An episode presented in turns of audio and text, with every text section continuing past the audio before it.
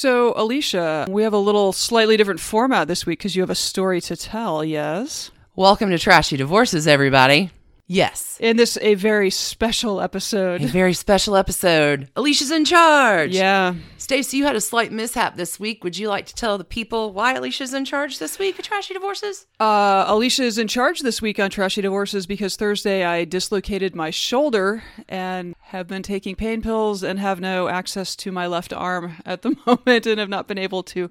We were working on a different set of stories at the time. Totally different, which are coming to you probably next week. Between the tramadol and the uh, immobilizer things that are wrapped around my body right now, You I were a little incapacitated. was not able to type the. Anyway, we'll be bringing those to you perhaps So- next week. You had a little incident with a cat and a stair. A cat, a stair, some rain, Some uh, fun some times slippage, in my the ER. elbow catching a wall, which I mean saved me from probably landing on my head, but Breaking that open. Could have been worse. could have been worse. That was extremely painful. I don't recommend it. So we're going to give a big shout out to Oh. Shanita, your Shanita RN was emergency room nurse. amazing bedside manner. Really, really appreciated her. And James, the X-ray Sweet baby James was super- is our super favorite. He was super kind to you, and I think actually a new Trashy Divorces fan. So thanks, thanks for joining the family, Mm-hmm. Yes. sweet baby James. Thank you you. rock. This week, because Alicia's in charge, I've been waiting to do this story. Mm-hmm. I know you have. Me and Zelda Sayre Fitzgerald for a long time. Uh huh. Uh huh. The Trashy Divorces of Ernest Hemingway. Four Ah. wives. No, and the crowd goes, uh. uh, four wives, three divorces. Sweet, sweet Hadley, my very favorite. Pauline, Snake in the Grass. Martha Gellhorn, badass of all time. Last wife, Mary. It's a hella story this week that we are telling. It is that you did. Yes, you've you've locked this down. I'm I'm pleased. I'm pleased. But before we get to that story, let's go ahead and talk about Patreon, Patreon. this week. We had a ton of people join us this week, which is amazing. We're going to do our magic mirror in a second for our Patreon people, new and existing. Guys, get ready. Next week is going to be double loaded. We had a bunch of stuff planned, written, ready to record at the end of last week where we spent some time in an ER instead of at the recording table. So this week, expect all kinds of crazy cool stuff on the Patreon. And y'all, if you are interested in hearing more, or hey, what else are we doing? We've got bonus divorces and our book club coming up, and Oh, yeah. trashy tidbits and trashy tutors and fun with done. We have a ton of new people this week in the Magic Mirror who are learning all about the glory that is Patreon. Who's in our Magic Mirror? You want to start us? Thank you for joining us, Bonnie H, Chris K, Kate M, Uber Chic Polish, and Jody S. Keen B, I am keen on you, magnificent supporter. Danielle D, Meg B, Olivia A, and Greta T. Mariel C, Jessica L, Other Jessica. Again, two different Jessicas back to back. It's like the second Jessicas. week in a row that's happened. Yep. Lisa T, Alex D, Jennifer W, Linda G, Rachel S, Noel D, Linda L. and we have Joy W, KTC, Minty W, Abby R, and Laura N. Thank you all so much. I'm gonna go ahead and maybe Lara N. Want to make sure we're covered both ways. Could be. Lara Laura, regardless, you fucking rock. Thanks for joining us on Patreon. Thank you, everybody. We hope that you are finding some value there and some fun there. Also, one last thing before we start the ep, there are still a few tickets left Ah, for yes. our live show at Venkman's with our friend Erica Kelly from Southern Fried True Crime. Sunday, August 25th here in Atlanta. Be sure that you check that out and get those because it's going to be a sellout and we want you there. Yep, Venkmans.com or check out Trashy Divorces. There is a menu item for CS Live, I think. There you go. There you go. Are you ready for the 614 pound tuna catch that is the trashy divorces of Ernest Hemingway? I am. I am. Uh, and some more pain meds. Ah, go, go, go, go. go, go. Let's do it.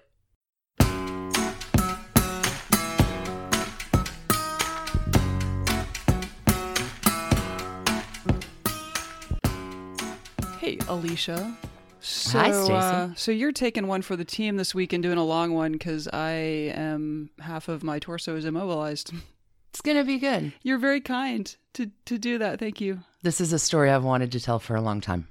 Yeah, well, that I know. I'm good. I'm happy to take one for the team Okay, this week. I'm happy. Thank you for taking one for the team because You got it. Mm. Welcome to my story oh, entitled mm-hmm. The Big Dick Energy of Ernest Hemingway. That Lizzo sure is working for you. If you like big dick energy, this is your guy. Four marriages in total, three divorces, four marriages. I've been waiting to do this story for a super long time. This is not a diminishment upon Ernest Hemingway's writing. Really good writer, good boxer, good outdoorsman, good fisherman, super masculine, maybe toxic masculine. Maybe. It's a pretty good cover for someone inside who is hurting incredibly, I think. I've had a lot of strong feelings about Hemingway for lots and lots of years. My feelings are pretty cemented and shared by my girl and fellow Leo, Zelda Sayre Fitzgerald. If you are interested in how Ernest affected the relationship of fuck off Scott Fitzgerald and Zelda, please roll on over to our Patreon page. There is an all access, totally free episode we loaded up on March 19th called The Love Triangle of Zelda and Scott and Ernest Hemingway. There's more background if you want to know more about that. going to steer away from it in this particular story, but I'm probably the next person who feels in the world like Zelda about Ernest, full of bullfighting, bull slinging, and bullshit. I'm not a fan. Fan, good, good writer. This is he is lousy to women, lousy to women. Tell me more. Hemingway has a good quote here Every man's life ends in the same way. It is only the details of how he lived and how he died that distinguish one man from another. Today, I'm going to tell you how absolutely, utterly crappy Ernest Hemingway was to women. Okay. Great. Ernest. Hey, happy birthday, Ernest. This was a happy coincidence with me Happy coincidence today dislocating my shoulder on Thursday. is uh, Ernest Hemingway's 120th birthday. woo He's a July 21st baby, woo. born the last day of the Cancer sun signs. Does that make him cusp? Yeah, Okay. he technically is cusp. Remember, Cancer is ruled by the moon. It's a water sign, naturally.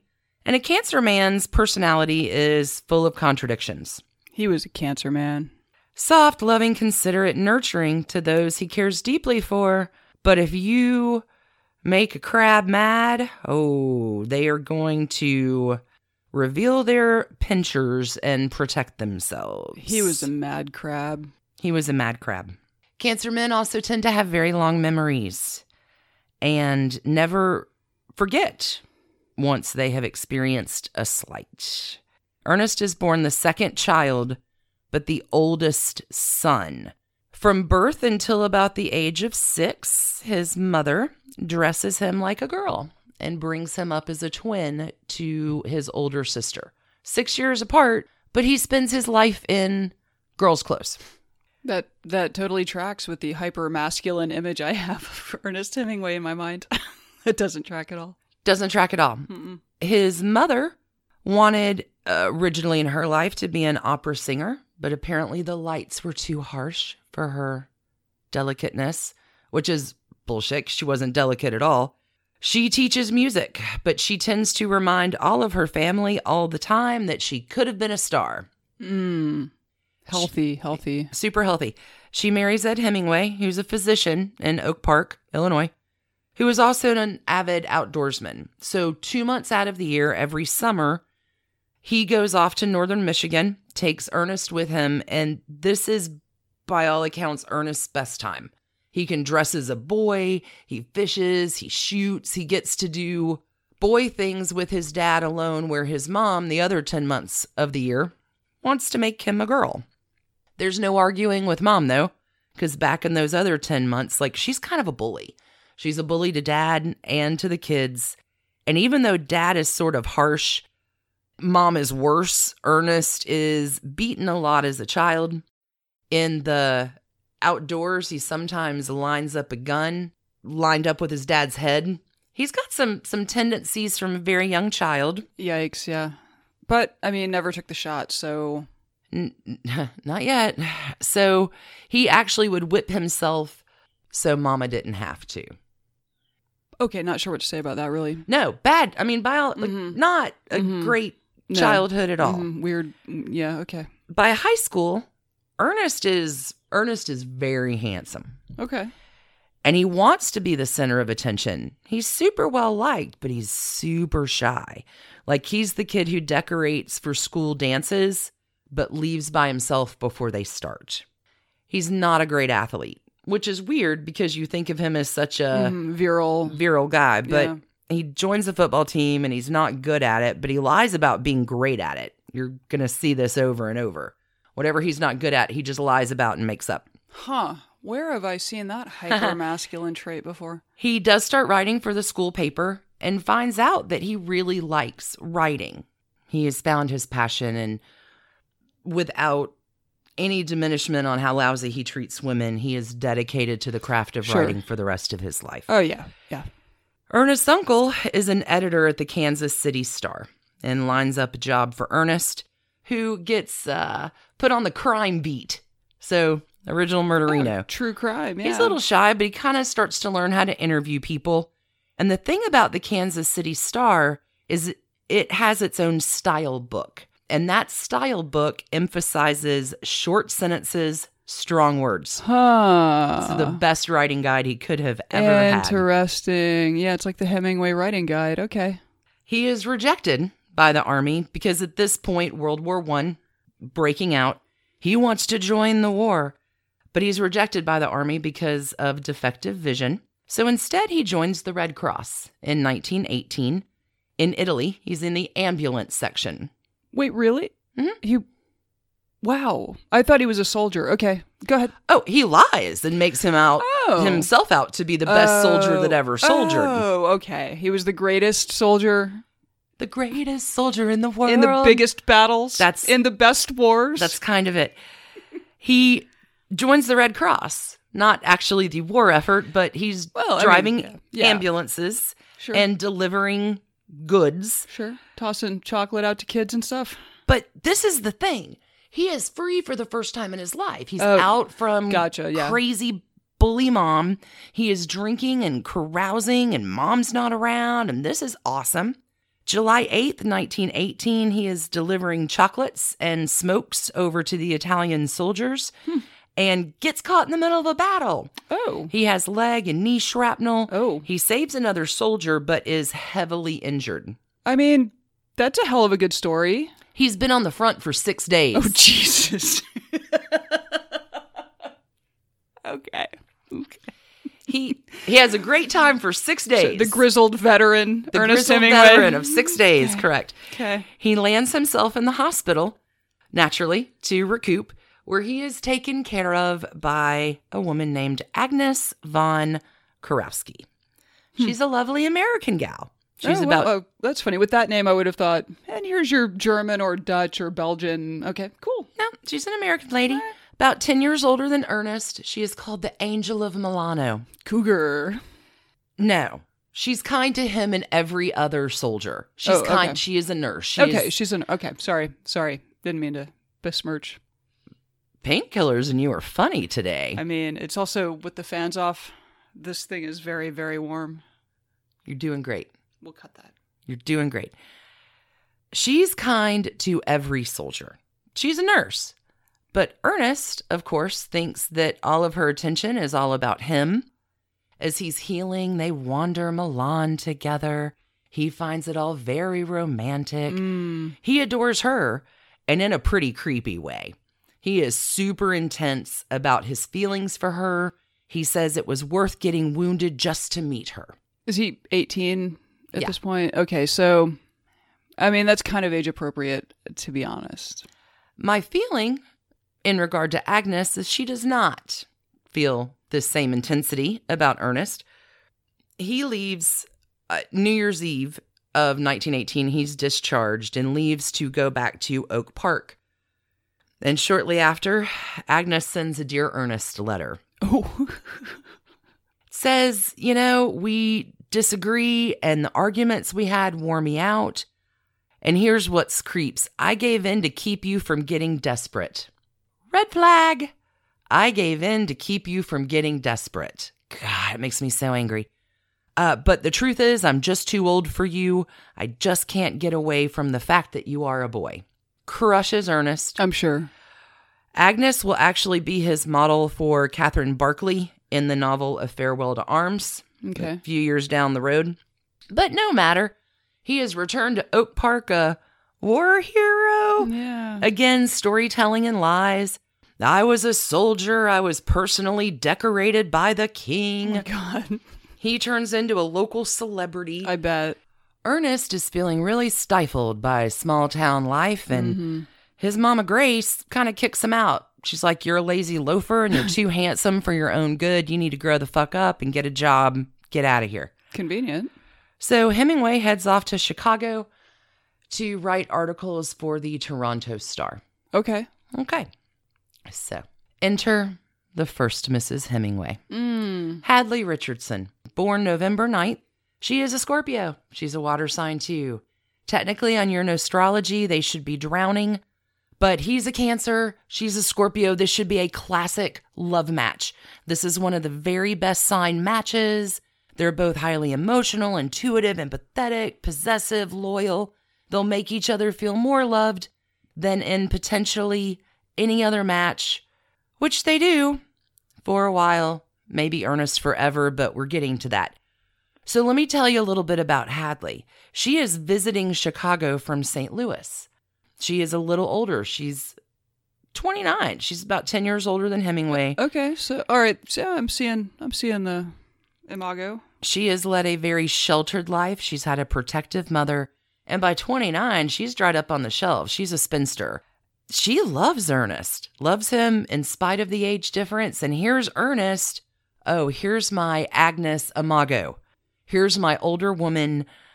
Hadley is full figured and very plain, little makeup. Like she is just something new and different. And Ernest falls for her. She falls for him. They have five visits with each other, count- countless letters. And nine months later, they are married September 3rd, 1921. God, people moved so fast in those days. Well, let me tell you about Hadley. She also has a trust fund. So it's a modest trust fund, but clearly Ernest is, you know, going to become a man. hmm He gets a letter of entree from one of his hero writers, Sherwood Anderson. And on the 8th of December, Ernest and Hadley head across to Paris on a boat. Let's go be expats. We can live like kings there off of your modest inheritance and be in the center of shit where it's all happening. I mean, I actually respect that choice. Well, he talks himself into getting a job as a foreign correspondent for the Toronto Star there. So he has arguably a job. But Paris in the 20th century, Gertrude Stein says Paris is where the 20th century was. And here, he and Hadley come in contact with this explosion of art. And Gertrude Stein, Mhm. he meets as well, her influence really hones down his writing. Ernest has a pretty big aversion to gay people, but he's going to use Gertrude Stein as long as Oh he yeah. is interested in using Gertrude Stein. as long as she's helpful. Correct. Gertrude, of course, about this time and the people here, she's a little older. She's the generation above this explosion happening in Paris. She says they are a lost generation, famously. They drink and they're in cafes, and cafes kind of is where it happens. You can, you don't have heat in your home, but you can go to a cafe and stay warm all day and drink co- for the price of a cup of coffee. You have a table, you have heat. Now, Hadley doesn't have this. Hadley's at home, taking care of home and hearth without a hearth. Mm. Ah, there's a particular time where Hadley buys a coat because it's winter in Paris because it's cold. and she's freezing and he's furious. But it's her money. and he was she was wasting her money Like, that she he could that at he couldn't spend. Correct. Like she shot whatever the Target equivalent in yeah, Paris yeah, is. Yeah. We're like as a counterpart Zelda Fitzgerald shopping at Chanel. Like she went to Goodwill and bought a fucking coat. Yeah. He's mad about it. Yeah. Anyway, he has his official address at Shakespeare and Company, becomes yeah, We've been there. We have been there. Hmm. Sylvia Beach. We're going to talk about her and a little trashy tidbit coming up. He makes friends with Ezra Pound and teaches him boxing in return for like writing help. Okay. And Hadley loves him, supports him. He's writing all the time, not only for his foreign correspondent job, but for publication as well. He is over in Austria doing some reporting, and Hadley's like, Oh, I think I'll come to visit you. So she packages up all of his work, including his carbon copies, and gets to the train station in Paris and goes to get a water, and his writing is gone when she comes back. What? She cries the whole time to Austria. and he's like, Hadley, you know, w- whatever it is, we can work it out. The thing about those manuscripts, they are forever lost. She is devastated, An earnest Cancer Man is never going to forgive her for this. I bet. I mean, oof. I would have a tough time too. I'm not gonna lie. Now, the flip side of this, I'm going to go ahead and talk about the universe is always conspiring in your favor because now all of the works he's labored over for for years are gone. He in an effort to recreate and write new work is writing quick and fast. And here he begins to take what he's learned at the Kansas City Star Right, right. and write with a speed that truly is impressive and really begins to hone his Interesting. Yes. He heads over to 1923 to Spain and falls in love with Pamplona and bullfighting, which is a big dick energy sport over there. Hadley is pregnant. She goes with them. And while she's watching bullfights with Ernest, she's knitting baby blankets and closing her eyes. Like she's not a fan of this, but she she is devoted to Ernest. And their love letters are just sweet, intent. Like it's just this is an amazing love story. Oh, and she's about to get screwed.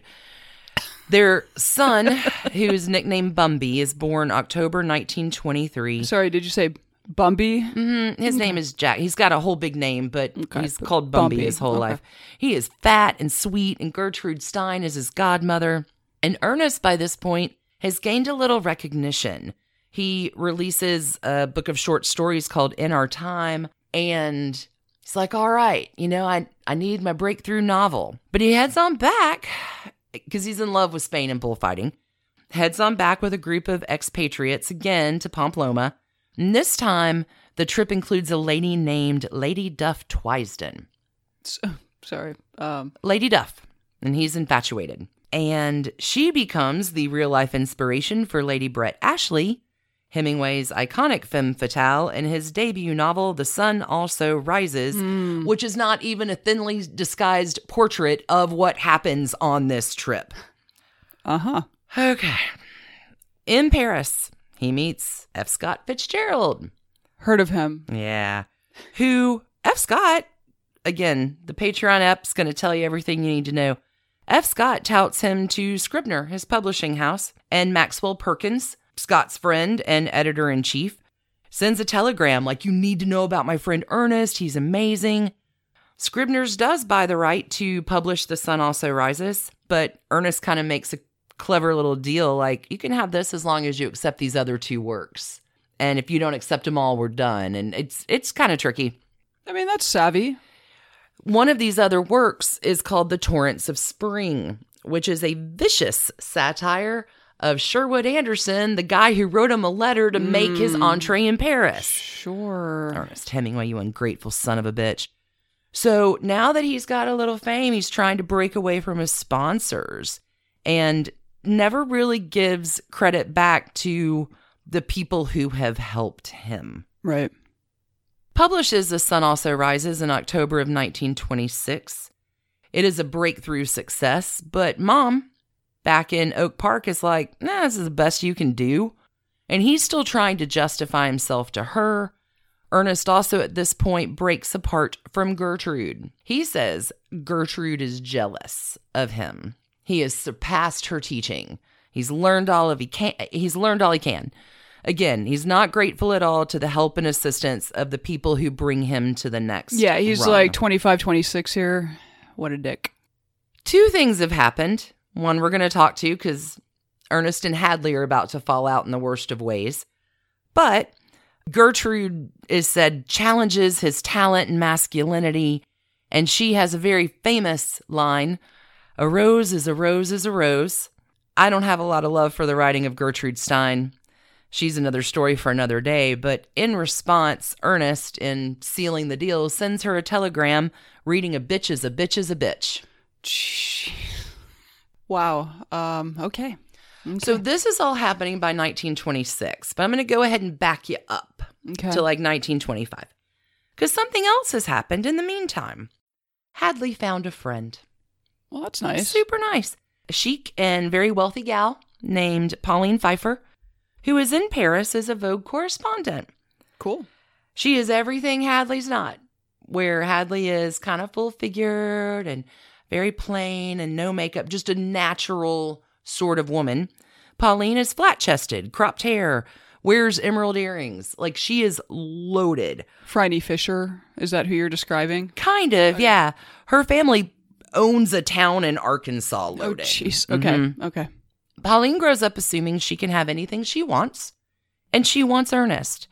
And to Pauline's credit, Pauline is a very talented writer. She is a very hard worker. But this hard work ethic that she has is going to pay off for her because she sets her cap for Ernest and the game is on. Hmm. Now, remember in Paris at this time, everyone is sleeping around with everybody else. But by all accounts, Ernest and Hadley are the happiest couple. They are faithful to each other. They're poor as dirt, but they'll eat their poorness because they're so in love. And it all starts innocently enough. Hadley gets a friend. Hmm, so bad. So now I'm going to read from A.E. Hotchner, Mm-hmm. Hemingway's biography, Yep. not Aaron Hotchner, he of Criminal Minds, although I think he may have been named for A.E. Hotchner. In about 30 years, Ernest is going to have a super bad plane wreck. Okay. And this plane crash leads him to really buddy up with Hotchner and tell his story. So his memoir, like, okay. right. So all of this happens, this retelling happens in the 50s. So it's a very, Hotchner wrote a great book, Hemingway in Love. The link to it is on the page. So you're about to hear Hemingway's recollection of this. Hmm. Okay. So this is A. A. Hotchner talking. After this plane crash in Africa made him reassess his life, suddenly nothing seemed more vital than to re examine those years when he let his only true love slip away. So he began telling me on tape and letters and often in long conversations of his, Jesus, harrowing experience of being in love with two women simultaneously and how Pauline had broken up the first and happiest of his marriages. Dudes are so fragile. He'd been living with Hadley and their infant son Jack, nicknamed Bumby, above a Paris sawmill. As he struggled to make a name as a writer, they were poor but idyllically happy. I adored her looks and the feel of her in bed, Ernest said of Hadley, who shared his enthusiasm for hiking, skiing, and fishing. Ernest's short stories were beginning to attract the attention of the expat crowd in Paris, including the novelist Buckoff Scott Fitzgerald. Hotchner didn't say that, I just added that in. Sure. It was 1925, and Scott Fitzgerald had recently published his masterpiece, The Great Gatsby. The two writers often met for drinks at the Ritz. Before long, Fitzgerald introduced him to his rich and decadent circle of friends, which included two sisters called Pauline and Jenny Pfeiffer. After dining with Ernest just once, the Pfeiffers started descending with an alarming frequency on his modest household, hmm. bearing gifts from a swank toy store for Bumby. Oh. Apparently, Pauline mm-hmm. took a liking to Hadley, inviting her to fashion shows and tea at the Crillon Hotel. Occasionally, the sisters would swoop in the shabby little room Ernest rented as his study and drag him out. They were diverting company with their witticism, slang, and the racy way they smoked cigarettes in ivory holders. Didn't matter, Ernest says. I wasn't interested. Life with Hadley was solid. And after a time, Jenny didn't come anymore, and Pauline came alone, looking up to the minute chic, cheerful, and exuding admiration, which, of course, after a tough day felt good. I bet. I bet it did. She had a genuine or feigned affection for Bumby, visited him, took him to Punch and Judy shows, offered to babysit whenever Hadley and I wanted to go out. But as broke as we were, we never took her up on it since we didn't have the scratch to go anywhere. Not so subtly, Pauline began inviting the couple to expensive restaurants, knowing full well that Hadley would not leave Bumby. So Ernest went, and Pauline paid. She's loaded, right? Loaded. Jesus Christ. Ernest says she was clever and entertaining and full of desire, he recalled. She had the I get what I want hubris of a very rich girl who won't be denied. Hotchner asked Ernest, What was it like being around someone so rich when he was so poor? Ernest says, Back then, to be honest, I probably liked it. Poverty's a disease that's cured by the medicine of money. I guess I liked the way she spent it designer clothes, taxis, restaurants. Later on, when reality got to me, I saw the rich for what they were a goddamn blight like the fungus that kills tomatoes. I don't- I- Pauline is making notes. it just gets Yeah, I don't know what to say about that. The affair starts when Pauline invites him back to her apartment one day. All too soon, Ernest says sex with her had become kind of a narcotic. Though I hate to admit it, I became as attached to her as I was to Hadley. Ernest turns to Hotchner. You ever loved two women at the same time? he asked. Hotchner says I hadn't. Hemingway says, lucky boy. That summer, Ernest and Hadley were invited to stay in one of two adjoining villas in the south of France. Sarah and Gerald Murphy invited them. Mm-hmm. I remember them. Soon after their arrival, Bumby catches whooping cough, and the family finds themselves in quarantine. Like Right. The Murphys are like, yeah, you can't get around our kids. Oh yeah, pre-vaccination days. Yeah. But Pauline, to the rescue, immediately rushes in and offers to help, saying she's immune to the disease. Ernest agrees to this. He tells Hotchner, That's my regret. I didn't tell her not to. A four legged regret with six sharp horns. Pauline, of course, stays on even after the boy is out of danger. And during this trip, it's the only good thing F. Scott Fitzgerald's ever done. Ernest and Scott go off to a beach cafe. And Scott already knows his secret and says to Ernest, I've got eyes. The way she looks at you, hangs around, coddles Hadley, and now showing up here, you are being set up by a femme fatale. When she first arrived in Paris, word was out that she was shopping for a husband. She wants you for herself, and she'll do anything to get you. Ernest breaks down, admits he loves both women. Fitzgerald says she is going to bust up your marriage if you don't get rid of her. Hemingway's pissed, calls Scott a sad son of a bitch. You don't know a damn thing about women. He grips Ernest's arms. Get rid of her. Now, right here, this is a three alarm fire. Now's the time. Tell her. Ernest does not. That winter, he takes his family to a cheap hotel at an Austrian ski resort. Guess who shows up? I can't even imagine. Pauline books herself into the same place. Asks Crazy. Ernest to give her imagine. asks Ernest to give her skiing lessons. Often just piles into bed with Hadley and Ernest in no underwear and a nightshirt, like, let's all cuddle together. That's a normal thing people do, right? No, not in our marriage. Nope. We cuddle with their cats, with their dog. True. Yeah, okay. I mean, it may be. If that's if that's your thing, Yeah, that's not. have I- at. But I Hadley did not I don't think that's a normal thing. sign on for that. Right. Okay. So now this brings us up to they're at this Austrian ski resort. He gets contacted by New York. Now he's got a contract for a book. So we're catching back up to Okay. him leaving everyone behind. He takes the train back to Paris. Who turns up? Pauline. She She clung to me like everywhere. ivy on a wall. Did she have a an airplane prior to air travel? Like, N- Invisible jet. yeah, yeah. He goes to New York on his way on his return from New York. Pauline meets his boat train. Ah, he finally like gets himself out of her clutches. He gets back to the ski resort. At the station, Hadley standing there, lovely Hadley and little Bumby. At that moment, I wished I'd died before loving anyone else. His resolution is short lived. Once they returned to Paris, he could not resist Pauline again. Pauline wants to allay suspicion about this, so Pauline invites Hadley to accompany her and Jenny Pauline's sister, on a motor trip That's gross. to look at a chateau. That's gross. Oh no, she is BFF. Like Hadley, she's Pauline is writing love letters to Ernest that are sexy and racy and I want you so much. Meanwhile, writing Hadley, "Oh, I'm your best friend. Are you mad at me?" yeah, Like, so gross. what's going on? Gross. Yeah, okay.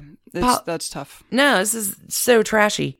So Pauline now becomes testy and hostile with Hadley, who asks her sister Jenny, "Has Pauline fallen in love with Ernest?" Ooh. And Jenny says nervously, I think they're very fond of each other. It was enough. Hadley finally gets it, and she understands why Pauline's been buying swank toys for Bumby and taking her to fashion shows. And Hadley confronts Ernest. She begins to cry. There's Bumby to consider. Do you think you could get over your obsession if I gave you time to sort yourself out? Like, this is healthy communication. Like, whoa, something's going on with you. Like, if you've got time to fix this, what, like, it- Yeah. yeah. would, would that work? And Ernest says, you know, Hadley, I love you. This affair shouldn't matter. But he tells Hotchner years later, I wanted to have both of them. I didn't know much about women, did I? Nope. No, you didn't.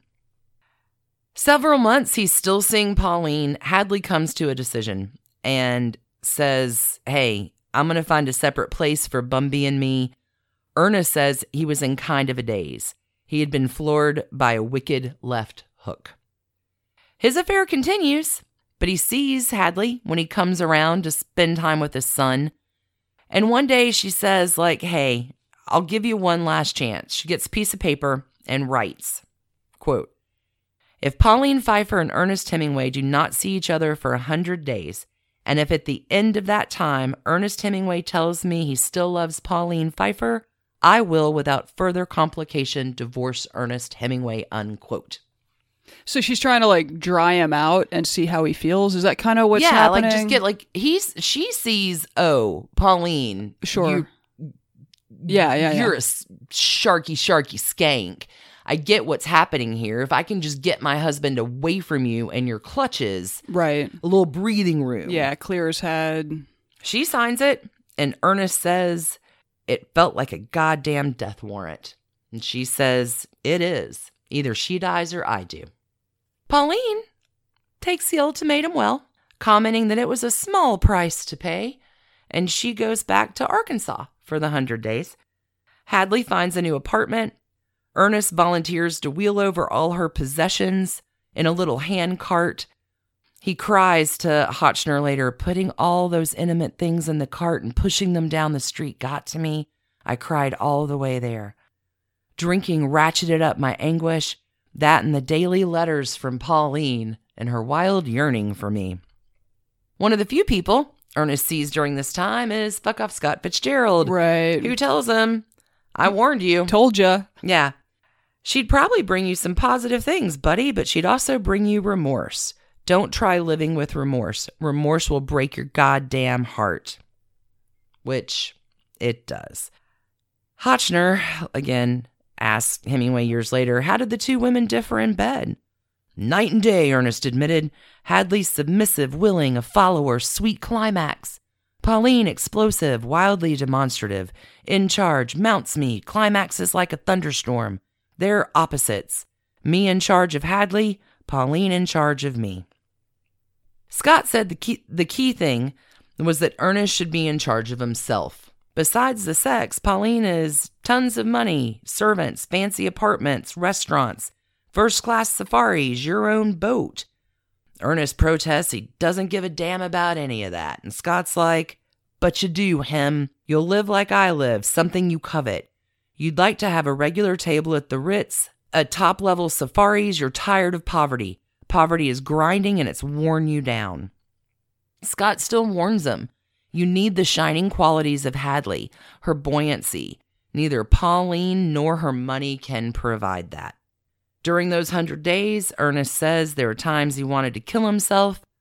After 75 days, Hadley's like, fuck this. I am no longer prepared to wait and you can have your damn divorce. Good for her. Um, yeah, he. I'm sorry, but it. This. There are all sorts of sexist tropes about women being too emotional, etc. And it just sounds like that is Ernest Hemingway. I'm sorry. Like Oh, it gets worse. these things are applied to women unfairly because it is often men who Yep. Hmm. Ernest feels numb. He recalls, I suppose that down deep I had been unrealistically hoping that when the hundred days were up, Hadley would go along with my desire to keep both of them in my life. He gets this letter from Hadley after 75 days. On 70, day 76, he writes Hadley, day after, says, All the royalties from the sun also rises would go to you. You are the best and loveliest person I've ever known. Hadley ends it writing to him, Eat well, sleep well, keep well, and work well. Ernest writes back to Hadley, It's the luckiest thing that Bumby has you for a mother. You are the best, the truest, and loveliest person I have ever known. They divorce April the 4th, 1926. Hadley stays in France until 1934. And one of her friends, after she ditches that other Yeah, that skanky snake friend, other Pauline, friend, yeah. one of her friends is a gentleman named Paul Mowrer. He was a foreign correspondent for the Chicago Daily News. They met back in the spring of 1927, not long after her divorce was finalized. Mowrer won a Pulitzer Prize in 1929. Like he's a super good writer. After five years of dating, July 3rd, 1933, they marry in London. And Hadley's especially grateful for his warm relationship with her son Bumby. They moved back to a suburb of Chicago. They lived there during World War II. She continued to receive royalties from The Sun Also Rises, including the royalties from the 1957 film. Cool. They were married very happily until his death in 1971. Wow, that's a long marriage. Yeah, Yeah. no, they're- they- she Good for them. perfectly wonderful for Yeah. them that she found a love that would love her. I do have just a little bit more update on what happens after this. So once Hadley divorces Hemingway, she leaves the limelight, does settle down, lives a hmm. very wonderful life with her husband, and they reportedly only saw each other twice after their divorce. The first time in July of 1939, she and her new husband ran into him while vacationing in Wyoming. And he, Ernest, is still writing Hadley letters.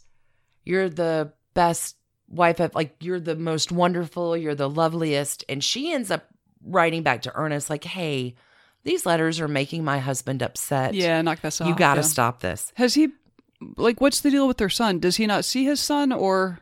They What- do. Okay. Yeah. He still has kind of a relationship with Bumby. They're he's about to have a lot more kids, so hang tight. According to Hotchner, they see each other one more time in a brief and spontaneous meeting in Paris. One day in Paris, Ernest meets Hadley again by pure chance and says, I I'll spend the rest of my life looking for you. She was just getting out of a taxi when he spotted her as beautiful as I remembered her. As he approached, she gasped and threw her arms around him. A few minutes later, she was sipping champagne with him in a restaurant. I'll always love you, he told her. She raised her glass, touched his, and she said she had to go. As they waited on the corner for the traffic lights to change, he told her, I want you to know, Hadley, you'll be the true part of any woman I write about. I'll spend the rest of my life looking for you. And when the lights changed to green, Hadley kissed him goodbye, and he watched her cross the street and never saw her again. Is it possible he invented that scene? No, it's documented. They really did see each other and Had a friendly yeah, was glass of champagne, little chit chat. each other finally. No, he's never going to get over her. He is writing about her in his typewriter the day he shoots himself. Like he he never gets over her. Hadley dies January 22nd in 1979 in Lakeland, Florida. 7 years after her husband, she dies at the age of 87 after a very successful second marriage, successful motherhood, and a life away from the first husband and your best friend who broke your heart. Yeah. Because Pauline, like, can you imagine It's your best friend. It's uh And Pauline wants to fuck Ernest, but she wants Hadley's absolution and permission at the same time. it's Shania Twain, Mutt Lange, and God, all it's that. all creeps.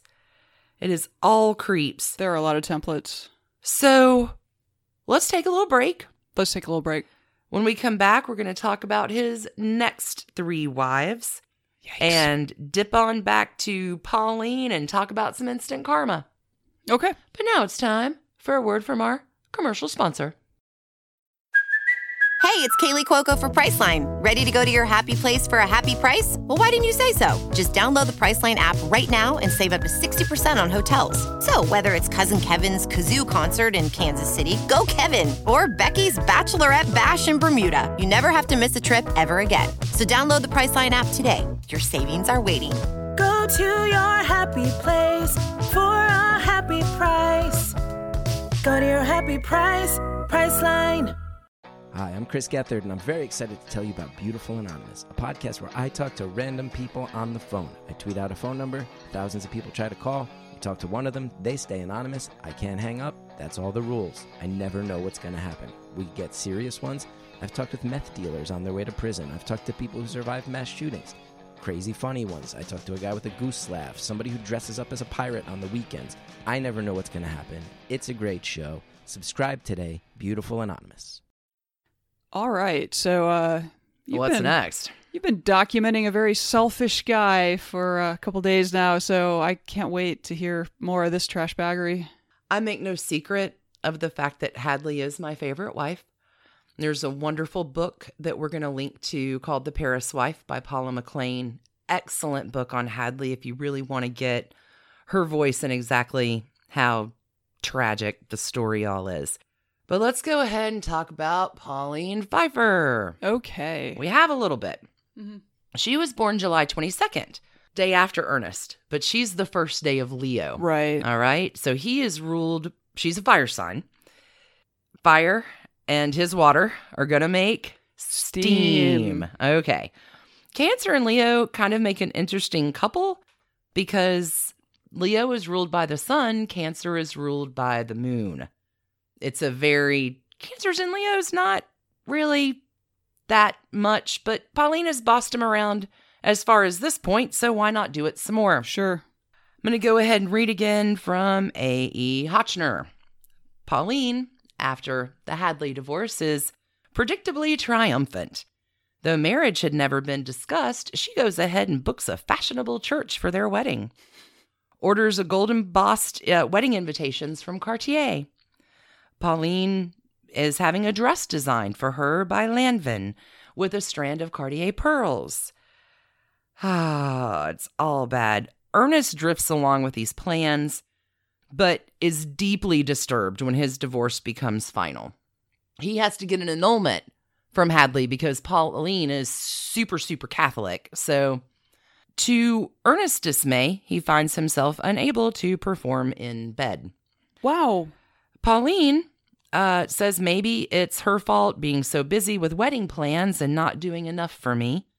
We got into bed. She'd asked if I'd seen a doctor. I said I had. I'd also tried all kinds of inducements, such as Spanish fly, Chinese potions, a variety of pills, electrodes fastened to my testicles. She had one suggestion he should get down on his knees in church and pray. Ernest is like, I'm not religious. I'd feel kind of foolish getting down on my knees and asking Jesus to give me an erection. But he said he'd give it a try. So they walk to the nearest Catholic church, where he kneels self consciously in front of a statue and makes his request to Jesus, and Jesus delivers his request. Goes back to the apartment. Pauline's waiting in bed. She rolled on top of me, and we had as good of a session as we ever had. She also finds them a grand new flat. So, where he has lived in a hovel on the fifth floor with Hadley, With no heat.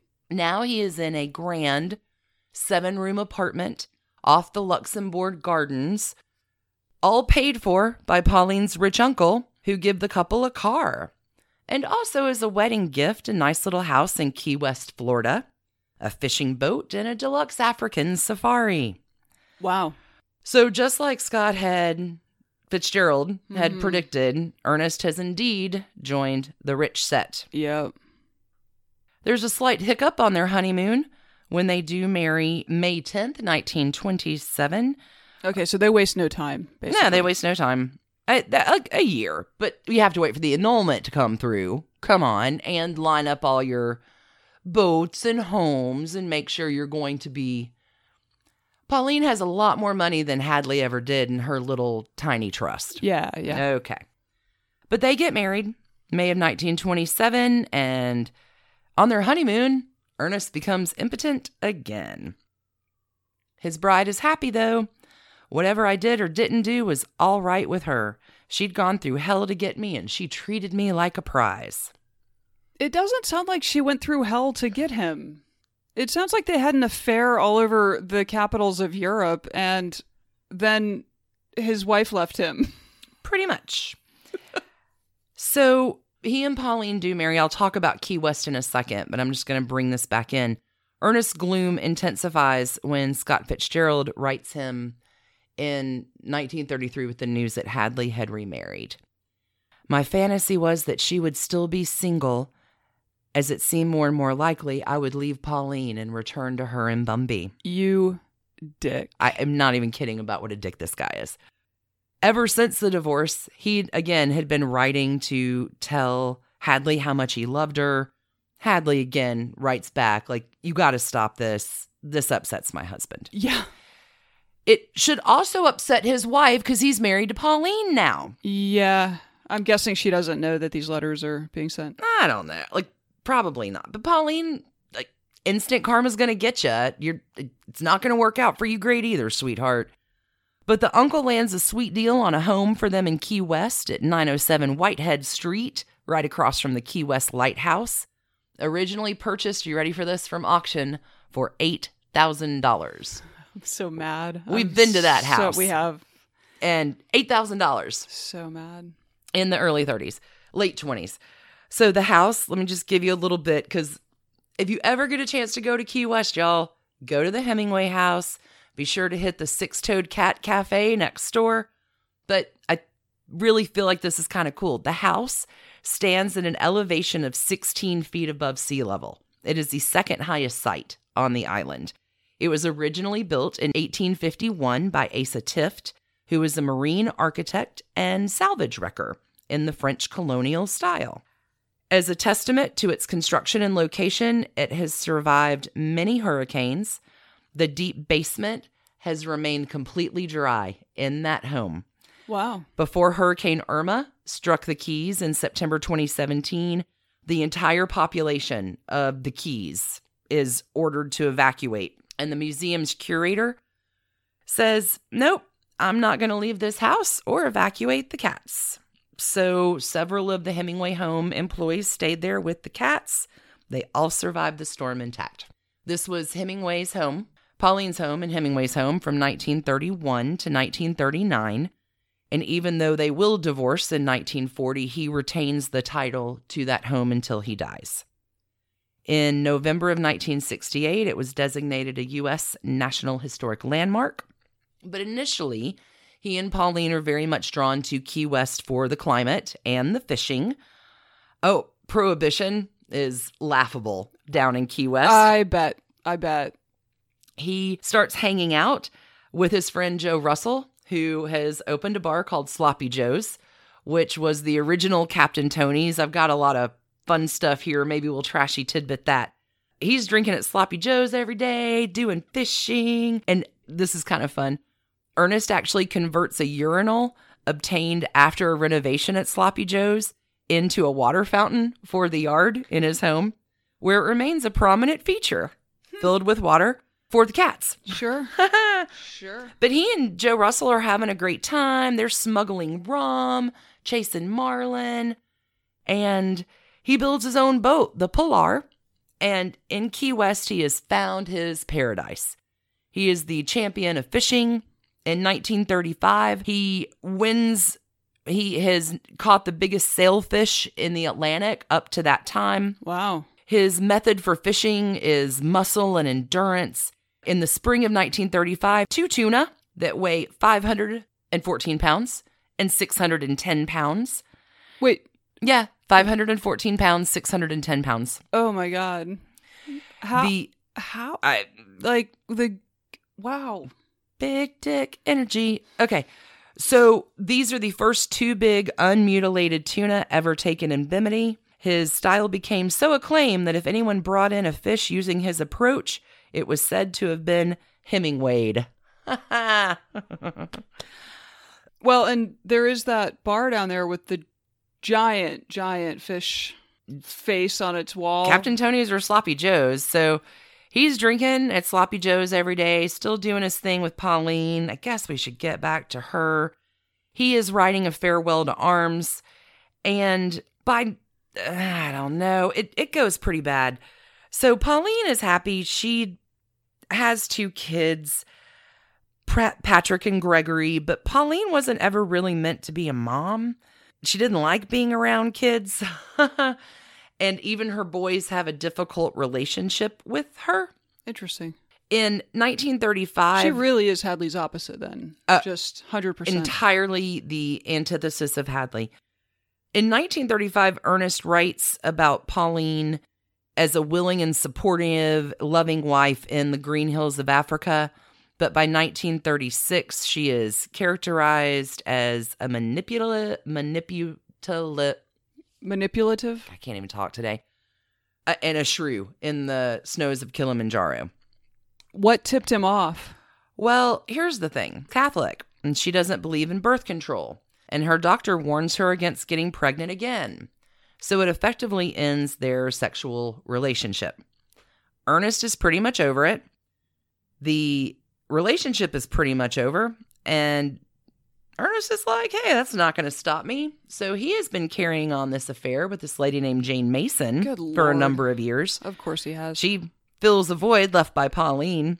This poor girl is a little skewed anyway, and she throws herself out a second story window, breaks her back. Ernest says she's the girl who fell for me. nope. I- no. Can't make it up. No. They break. Nope. He and Jane Mason break up in the summer of 1936. And he's still married to Oh yeah, Pauline here. Okay. they're going to be married till 1940. Okay, Uh, cool. but Cool, he is frantic to escape domesticity and babies, and he heads off to Cuba. So the girl who fell for him, uh, he tells Pauline all about her. He even, when he's in Cuba romancing her before they break it off in the summer, sends Pauline a picture of her. Pauline is like, okay, I'm not going to give up. To compete with her rival, she tells Ernest she's seeing a plastic surgeon so she can have some surgeries. She says by then she knew he wanted a divorce. He says, as a couple, we'd gone flat. Being together was boring. We weren't connected. Nothing much to talk about. She used her wealth to connect us, but it just put me off. Their marriage is over. This is 1936. Again, they're going to stay married a few more years because there's no really reason to get divorced yet. and she has money. I mean, Because, da da da, at Sloppy Joe's one day, in walks a beautiful young reporter named Martha Gellhorn. mm, She's on a vacation with her family there. And uh, we'll talk about it in a second. Okay, Martha Gellhorn, born November 8th. She's a Scorpio too, one day off from Hadley. good lord. Good Lord. But the Cancer Scorpio mix. Martha, in no time at all, has pulled a Pauline and has moved into the Hemingway home with Ernest and Pauline. Yep. How does Pauline respond to I think Pauline says instant karma's gonna get you. Uh, Martha says she feels like a fixture in their Key West home. And in 1936, she and Ernest, Martha and Ernest, decide to leave together for Spain to cover the Spanish Civil War. Oh, yeah. so we're gonna yeah. come back to Martha in just a second, but let's talk about the rest of Pauline. Pauline and Ernest do divorce the 4th of November, 1940. Pauline spends the rest of her life in Key West with frequent visits to California. She dies October 1st, 1951, at the age of 56. Her death is attributed to an acute state of shock related to her son Gregory's arrest and a subsequent phone call from Ernest. So there are two stories. Gregory and Hemingway's little bio says, I was arrested for marijuana, and, you know, my dad called my mom, and she had an aneurysm, and the shock of it was so great. Other accounts report that Gregory, who had experienced gender identity issues for most of his life, had been arrested, caught entering a women's bathroom in a movie theater. He becomes a medical doctor, interprets his mother's, he's trying to abdicate himself from feeling like I killed my mother. Right, right. His theory that the phone call from Ernest had caused her tumor on her adrenal gland to secrete excessive adrenaline, change in blood pressure causes her death. But Pauline does die in 1951, never remarries. It's a sad end for Pauline. Agreed. Let's go ahead and pick up on soon to be wife number three. Okay, Martha Gellhorn. Martha Gellhorn, Scorpio 2. Now, keep in mind that Ernest and Pauline divorced the 4th of November. Ernest waits all of 15 days to marry Martha Gellhorn. okay, Rupert because- Murdoch and Wendi Deng. Now, for real, Martha has grown up in St. Louis. She attends college for a little bit, but she ditches college. She's ready to write. She's not going to stick around for the degree. Arguably, she is the best war correspondent that has ever been. Her passion is war and writing on the record about war and injustice. She, Martha Gellhorn, is a total badass, and I love her. Tell me more. They again met at Sloppy Joe's. They go off to cover, correspondent wise, the Spanish Civil War together. Gellhorn had been hired to report for Collier's Weekly. They're celebrating Christmas in Barcelona together in 1937. She is reporting on the rise of Adolf Hitler. They are inevitably in love, but they have to wait for that whole divorce to come through. In 1939, like a year before the divorce, they moved to Cuba together. He wants to finish his novel, For Whom the Bell Tolls. They buy a place called Finca Vigía. It's the lookout farm. It's high on top of a hill outside Havana, Cuba. Okay. Oh, It's got a view of the yeah. capital and the sea. It's not unlike Key West. He can fish like a champ, and he loves the passion and the colors of Cuba. Martha finds the house because she kind of wants to move to the country because there are less temptations in Yeah, the country for- than for downtown Havana. Dear sweet loyal Ernest. They marry, and during hurricane season, they head up to Sun Valley, Idaho. They're living the life. He's friends with Gary Cooper and Marlene Dietrich, Ingrid Bergman, Errol Flynn. Back in Cuba, he's hanging out with Wallis Simpson and Spencer Tracy at the Floridita. And he is drink he's always been a drinker. Right. And he's known as he can hold his liquor, meaning he can drink all day and never show it. But he's on top of his game in Cuba. He writes For Whom the Bell Tolls, Fishing Nightlife. His transformation into Papa Hemingway is now happening. But World War II breaks out. And Martha's like, hey, I got a war to write about, an injustice to write about. So she takes off to be a correspondent. She's putting her career before marriage. Ernest is uh, taken aback, pretty pissed. How dare you? He wants to leave and go kick her ass good. She needs to stay home or go to military school. Yeah.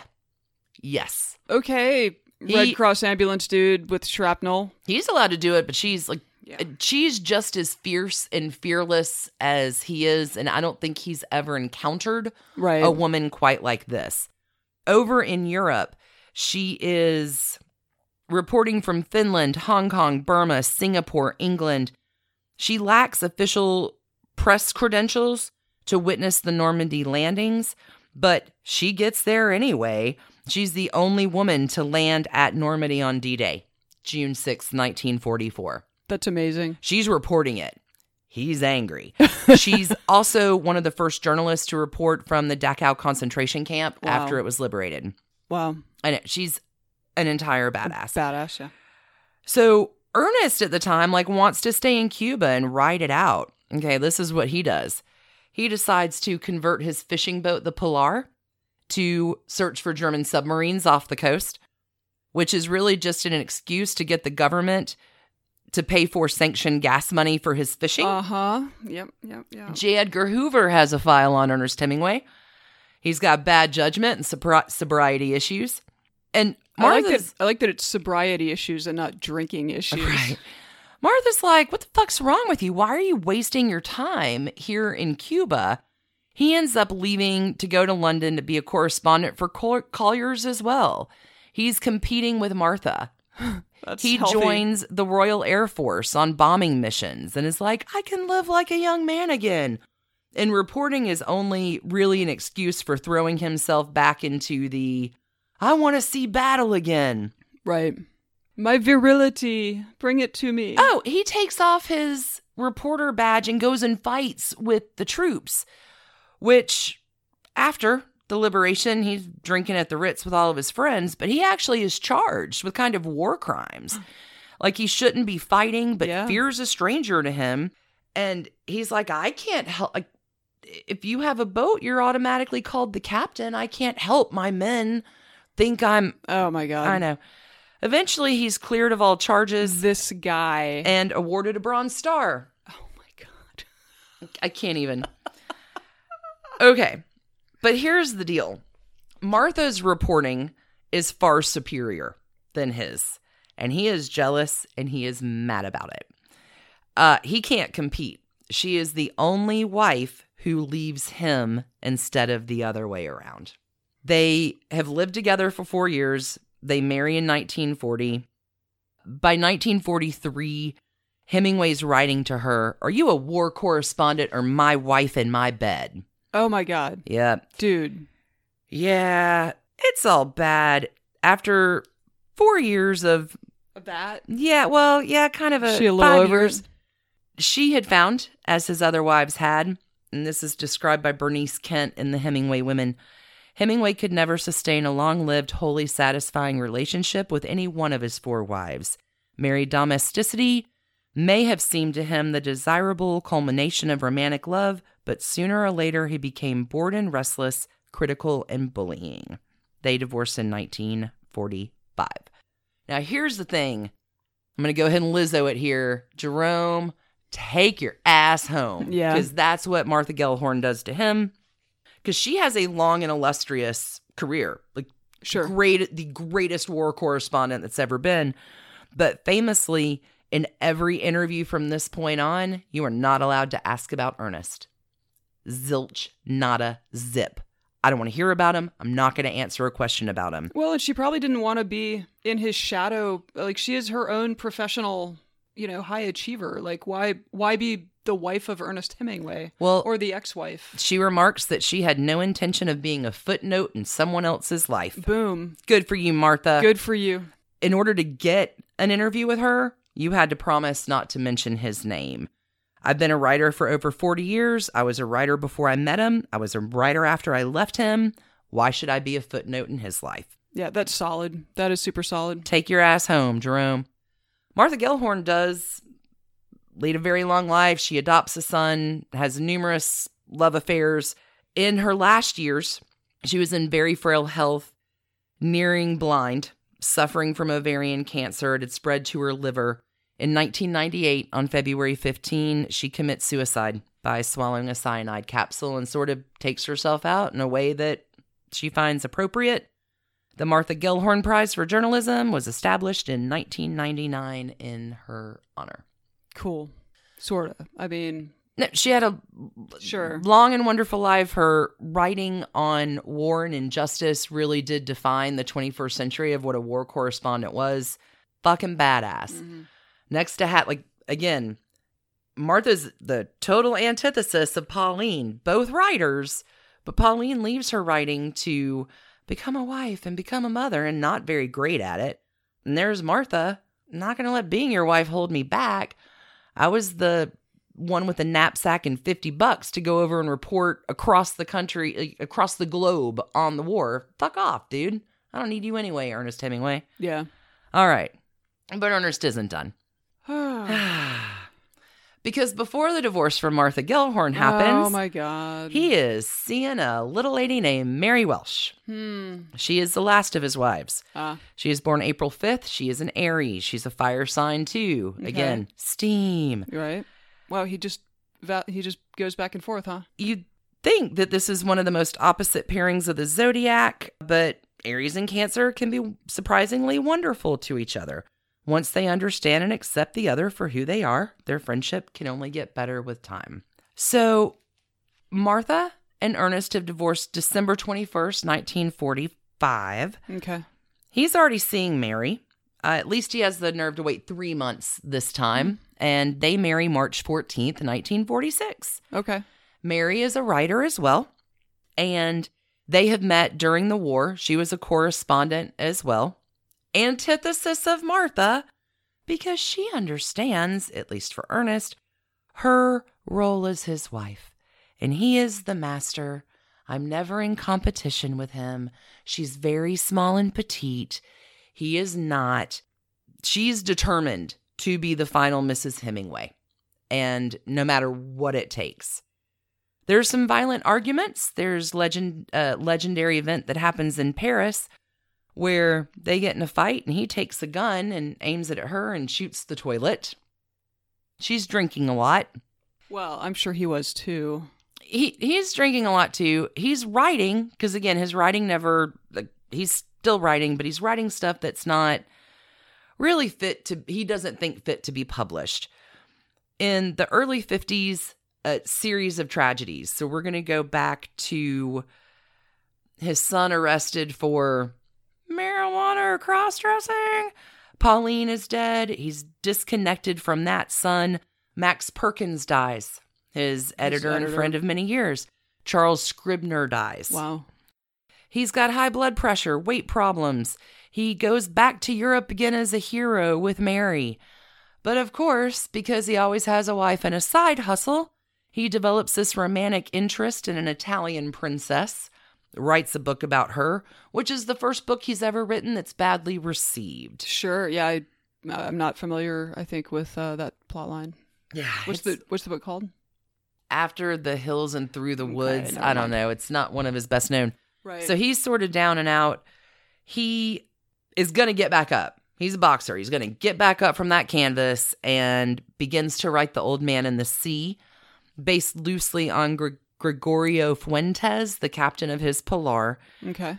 And he's a champ again. He wins the Pulitzer Prize in 1953. Okay. That's good. But in 1954, he's in not one but two plane crashes. Hey, if you walk away, you won. Well, the first one wasn't as bad as the second one. The second one, he is head injury, left with internal bleeding. Ooh. He's ruptured everything. He has a fractured skull. Okay. like so he is He doesn't really walk away from this. no. one. Okay. He returns to Cuba to heal to Finca Vigía with Mary. And in 1954, he actually wins the Nobel Prize for Literature. He says, I won the Swedish thing. he cannot accept in person. He's way too ill and injured. Sure. Things are not great, but he and Mary are still living in his home in Cuba. And they stay there for a while. Uh, here's something, little, little fun fact for you. Ava Gardner visits and swims naked in his pool. His friend Gary Cooper. Uh, it's Papa's hideaway. But it turns out Ernest Hemingway, for as much of a weirdo as he is, is highly superstitious. So all around the home, there are these tokens and rocks like gree gree all around, rabbit's feet. One super fun thing that happens for whom the bell tolls inspires a young Cuban Fidel Castro hmm. to revolution. Oh boy. For whom the bell toll, tolls gives Fidel Castro the idea for how to arm the guerrillas to overthrow Batista. So it like lays out the blueprint. Pretty much. Great. Good job, Ernest. They only meet one time in a fishing competition, Ernest and Fidel, but Fidel wins it. Oh. And again, Ernest is in love with the Cuban people. He feels like he's going to be safe in Cuba. When he wins the Nobel Prize, he dedicates the medal to the Cuban people.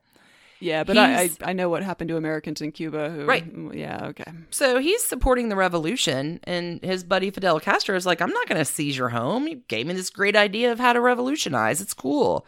But it's kind of a tense and dangerous time. Mm-hmm. And the American embassy is like, you need to get the fuck out yeah, of here, you buddy. Need to get the fuck out of there, buddy. So he leaves Finca Vigía in July of 1960. Doesn't take a thing. The table is still set. All of his papers, all of the photos under his desk. So they, he left fast. he left fast thinking he's going to be right back.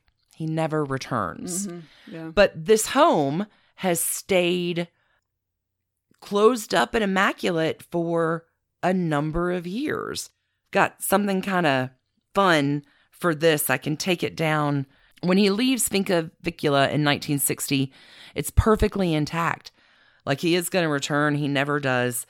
His boat, the Pilar, is there. George W. Bush broke the Cuban embargo into providing help to preserve Finca Vigía. Really? Yes. So all of like the, all of his So, like in the 2000s, we Yeah. worked with the Cuban government to. it, his entire mass of writings are have been molding away wow. in Cuba. And this place is all open. You can't go inside of it, but tens of thousands of people each year walk by. All the windows are open, the doors are open, and everything is exactly the way they left it. wow. It is incredible. I've never heard of this even. Yeah. That's wow. Okay. It's it, I'll show you a video. It's really kind of it's kind of neat. cool. So, leaving in 1960, Ernest with Mary returns to Ketchum, Idaho, and he's working on A Movable Feast, which will be the last of his writings. He ends up finding two small trunks that he had left somewhere when he moved to Key West in 1928. And this is a difficult time for Mary, who's drinking more and more. Like one of her friends even like has an intervention with her. Mary sits and listens.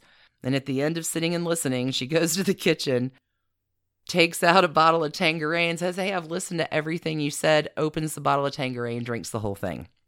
Okay, so it's difficult for Mary. Ernest is writing a movable feast, revisiting all of these memories. He dedicates this book to Hadley and how much he regretted how it ended. He's never really loved another woman. His health, which was already pretty crap, Yeah. from plane crashes is rapidly going downhill. So after all of that nonsense, ruptured internal, I'm broken, mm-hmm. he shoots himself in the foot shark hunting. A skylight falls on his head. He is injured by a lion when he tries to beat a lion up. I don't know. He gets skin cancer. Like Papa Hemingway is indestructible no more. He has diabetes, hepatitis, anemia, high blood pressure, and his mental health status is increasingly becoming into question. I, I would think any one of those in the 1950s, 1960s would lead you to feel pretty crappy all the time and really affect your mental health. okay, so add on to that, he's still drinking a quart of whiskey a day. Woo! Woo! Um, so his alcoholism really isn't helping anything, and of course he You know- listens to no doctor's advice Well, to quit he's drinking. like three centuries too late because, you know, very recently, Jen was the cure for everything. Oh, it's so bad. By like 19 like 1960 after he comes home, Yeah. he's just into madness. He's paranoid. The FBI is investigating me.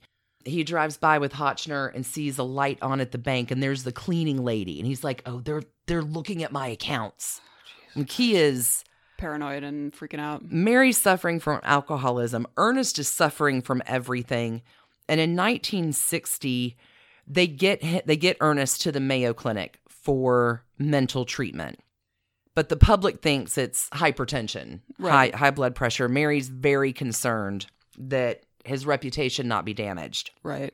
During this time, Ernest is given electroshock therapy, which he never wanted because he's seen it happen as I mean, I can't prove this anywhere, but he certainly doesn't want that because he promoted it for Zelda Fitzgerald and look how she turned out. Like, I hate him so much. In January uh, of 1961, John F. Kennedy asks Ernest to write a tribute for his inauguration. It takes Ernest one week to write a paragraph. His like the Yeah. toolbox that he has for writing is done. Yeah. He is now a paranoid schizophrenic with a lot of access to guns. Mary has talked him out of some previous attempts at suicide. He heads back on over to the Mayo Clinic. During this time, they had to do a stopover, and Ernest tries to walk himself into a propeller of a plane. His friends are like, get him to the Mayo and do not let him come back home. Mary does, takes him back. Three days later, he is dead of a gunshot wound, uh, July 2nd, 1961, at the age of 61. Yep. Yep. So let's see. God Lord. A.E. Hotchner. The last time I saw Ernest in 1961, when he was being treated in hospital for depression and paranoia, he was still thinking of his lost love, Hadley. It was just two weeks before he committed suicide by shooting himself. In a soft, barely audible voice, he said, Tell me this.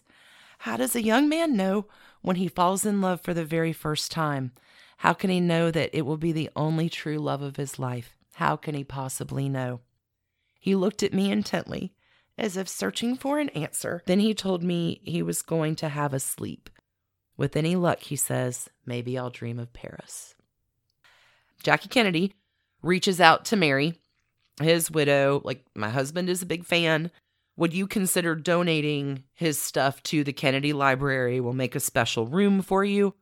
Much of that stuff is housed in the Ernest Hemingway collection, still there today. Cool.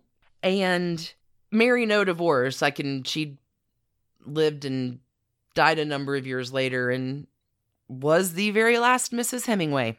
I mean, did she ever stop drinking or do you know? I don't think so. Okay. Hmm. So, can I tell you, there was uh, a really incredible Rolling Stone article, probably in the last month or two, uh, about the suicide epidemic in like the Mountain West Mhm. among like middle aged white men. And they reference Hemingway a lot. Like, he's the, because that's what happened to him. It's the archetype. Yeah. Yes. Is a very good piece that should be read to the end because, wow, it takes a turn there. Okay. I'll check it out. How to take a deep breath. Yeah. Those were the trashy divorces of The Four Wives of Hemingway the Eighth. it's about the truth. it's about the truth. I don't even know how to gauge trash cans on this. I mean, arguably, let's talk about Ernest and Hadley. She's my favorite wife. If you want to really, really cry, there's a link we'll post. Uh, Mary Chapin Carpenter writes a beautiful song about Hadley called Mrs. Hemingway that I can just think about now and want to start crying about. It's beautiful. That's five garbage cans and fucked by your best friend at the same time. Yeah. I mean, he just seems like at, at the bottom, just such a sad sack. He's lousy to women. And like you hear men talk about him, oh, we were great friends. If Hemingway was going to hang out with you that day, you were going to have the best day of your life. But he's horrible to his wives. I don't know. I, five trash cans for he and Hadley. I, I'm going to give five trash cans to Pauline too. I, Like, yeah. mhm. and just Pauline by herself. no, I, yeah, I got that. and he and Pauline's divorce. Martha, I'm going less because Martha, Jerome, take your ass home. Yeah. Like, yeah. I have a lot of respect for her. no, it sounds like he was really trash baggy, and she was like, "Wow, you're a trash bag," and left. I'm done with your masculinity. You can't push me around. Mhm. This isn't what I'm about. I had a whole life before you. I'm going to have a whole life after you, and I'm better than this. So, minimal trash cans, Yeah. two. I Sure. mean, she fucked around Sure. on him. He was fucking around on her. There's Sure. some shit there, but good for you claiming your Yeah. independence, Martha. And God, those are the trashy divorces of Ernest Hemingway. Can he get 614 pounds of trash bag tuna? Just leave it in the sun for a while to rot a little, then bag it up. I mean, again, no diminishment upon his talent as a writer, but you really treated some people lousy in your life. And you see it happen over and over again. Be sure to go check out that Patreon app with Zelda and Scott and Ernest because my ire for him really was developed in in in, in my love and admiration for Zelda Sayre. Which he he did not share your love and admiration for Zelda Sayre. She didn't share it for him either. Bullfighting, bull slinging, and bullshit. Fair She's enough. he's bogus, and she saw through him. You guys check it out. It's a great little accompaniment to this episode. Mhm. Totally free on Patreon. Cool. And that wraps us up for another week. I'm so sorry I could not contribute more than my yes and ums and utterances. Hey, it's cool. It got to be Podcast Alicia this week, and I got to tell the trashiest story that I've wanted to tell for the longest time. I mean, that is sort of an upside. Like, obviously, I'm in a decent amount of pain right now, but I'm happy that this mishap gave you the opportunity to tell this particular story because I know you've wanted to. And on Ernest Hemingway's birthday. And on Ernest Hemingway's birthday, what a. It's like the cats planned this for me. God and bless you. you. God bless those rotten cats.